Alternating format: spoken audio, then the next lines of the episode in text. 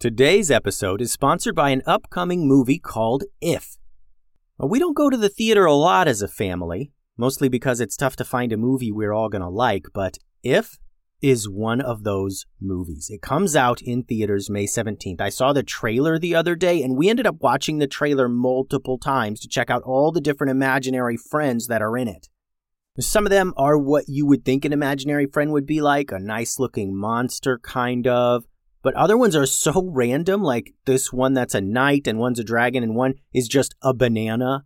And it gets wilder too, but I'm not going to spoil it all for you. The movie is about this girl who can see imaginary friends, and she goes on this magical adventure to reconnect forgotten imaginary friends with their kids. I know me and my kids are going to enjoy going to the theater for this one, and the cast has tons of our favorite performers like Ryan Reynolds, John Krasinski, Maya Rudolph, Matt Damon, Jon Stewart, Sam Rockwell, Emily Blunt. John Krasinski wrote the movie inspired by his own kid's imagination to be funny and exciting for all ages. It looks like a real slam dunk. The movie If releases in theaters May 17th, and we are totally going, so check it out.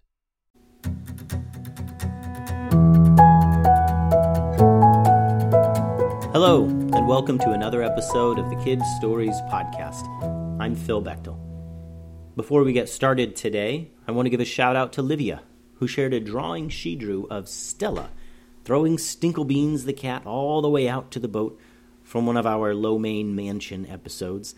That was a pretty funny scene, and I really enjoy the drawing, Livia. Thank you so much for that. Everyone can visit the website, kidstoriespodcast.com, to check that out as well. Now, today, we have the beginning of a thrilling tale of danger and adventure. And this is just going to be the first of many episodes that will comprise this series. We'll meet some new characters and run into some familiar ones as well. And we're going to jump right in with Kingdom Defenders Part 1. Nearly every day, Eleanor and Joseph retreated to the woods near their castle to practice. They challenged themselves to be the best ninjas they could be, and because of their intense training, they had become two of the fiercest ninjas on Wayward Island. They used their swords to attack trees, pretending they were enemies. They swung through the branches, spinning and flipping and pushing their limits. Just like always, after their training, they sat on the same large flat stone and ate their lunch. They looked down upon their castle from the high hill they were on. They could see soldiers, looking as small as bugs from this far away, patrolling the gates and walls. They could see the huge royal beach behind the castle, with a few docks and some ships out to sea. The sun was high in the sky, and it was another great day on Wayward Island. Hey, Eleanor, said Joseph, who's coming to port? Joseph had noticed a large rickety ship in the distance behind the castle approaching the beach. I don't know, said Eleanor. It doesn't look familiar. Wait, is it?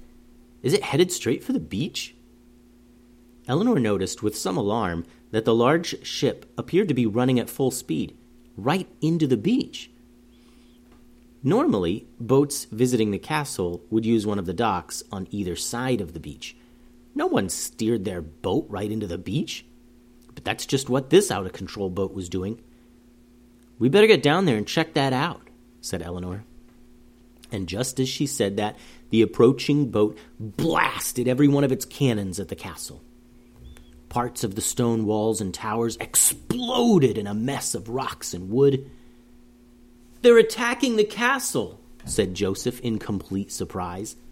The ship blasted a few more cannon shots at the castle before running right up onto the beach.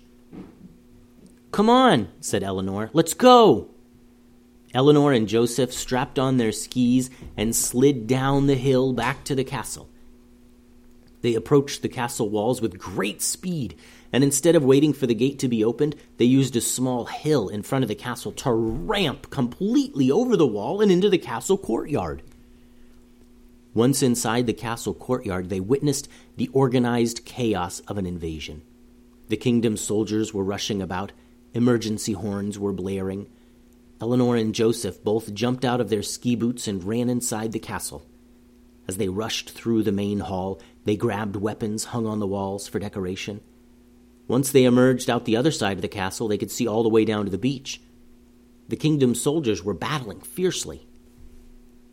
Eleanor and Joseph paused only briefly at what they saw. The invading army was a creature they had never seen before. Instead of humans leaping off the boat and attacking the castle, it was uh, round things, round and squishy, with dark eyes in the middle, and it looked like they could reshape themselves however they pleased.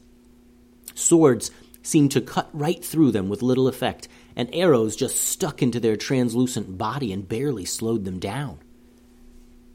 Eleanor and Joseph had heard of these creatures recently. In fact, they had poked a bit of fun at the person who delivered the story of these creatures. Their friend Horace had returned from a trip recently and said the place where he was staying had a bunch of people there that had been displaced by these creatures. The stories they told were awful, and they mentioned that they had taken over another entire island in less than a week. Eleanor and Joseph didn't really believe the news, and they teased their friend Horace about thinking it were true. But now they remembered the stories Horace told, and they remembered the name of these awful, silly looking beasts Gloops. Dear Eleanor, you must get back inside the castle where it's safe, yelled the captain of the guard as he rushed past to fight the Gloops down by the beach.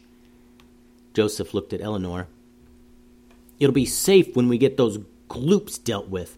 Come on, Joseph. The two siblings rushed down toward the beach and engaged the Gloops in battle. All around them, kingdom soldiers clashed with Gloops in a fierce assault. The Gloops had the upper hand, though, and were slowly advancing up the hill to the castle. The castle soldiers couldn't figure out a way to fend off the Gloops. Their swords and arrows just weren't having an effect. Then Joseph remembered something Horace had told them about the Gloops.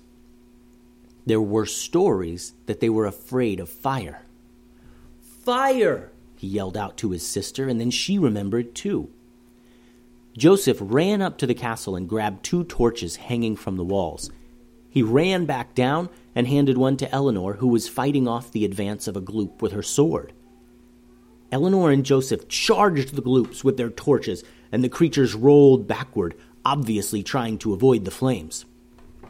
Torches! yelled Joseph. Fight them off with torches!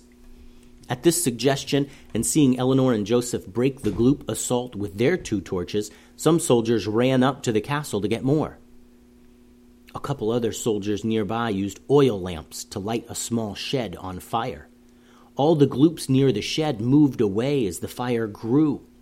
Castle soldiers began kicking burning pieces of wood from the flames out at the gloops, and soon there were smaller bonfires all over the rear lawn of the castle and leading down to the beach. The gloops broke formation and scattered, giving the castle soldiers greater opportunity to chase them down with flaming torches. Eleanor and Joseph rushed from one gloop to the next. They teamed up on them, swiping and stabbing at them with their torches and swords and driving them back to the water of the beach. Once in the water, the gloops slowly dissolved, which must have been why they wanted to drive their boats right up into the sand, so they could plop down onto the ground without worrying about falling in the water. Now the evil gloops were all being driven back to the water where they met their fate. Once the threat was neutralized, the soldiers tended to the fires, and Eleanor and Joseph checked on their parents, who had been fighting another group of gloops that attacked from the north on foot. Or, well, not on foot, since gloops don't have feet, but you know, they rolled in from the north. Soon, Horace and his parents raced in on horseback to check on the castle. Horace, Eleanor, and Joseph hugged. You were right, said Joseph. They're real. I wish I wasn't, said Horace. But there are reports that they're all over the island invaded from all sides and advancing quickly. I fear this is just the beginning. The end. Thanks for listening to today's story. It sounds like the Gloop army is on the roll again, out to conquer yet another island kingdom. But maybe this time, Eleanor, Joseph, and the kingdom soldiers will have better luck fighting them off. If you have any questions about the stories, or if you would like to submit a drawing, please have your adult email me at kidstoriespodcast at gmail.com. Adios.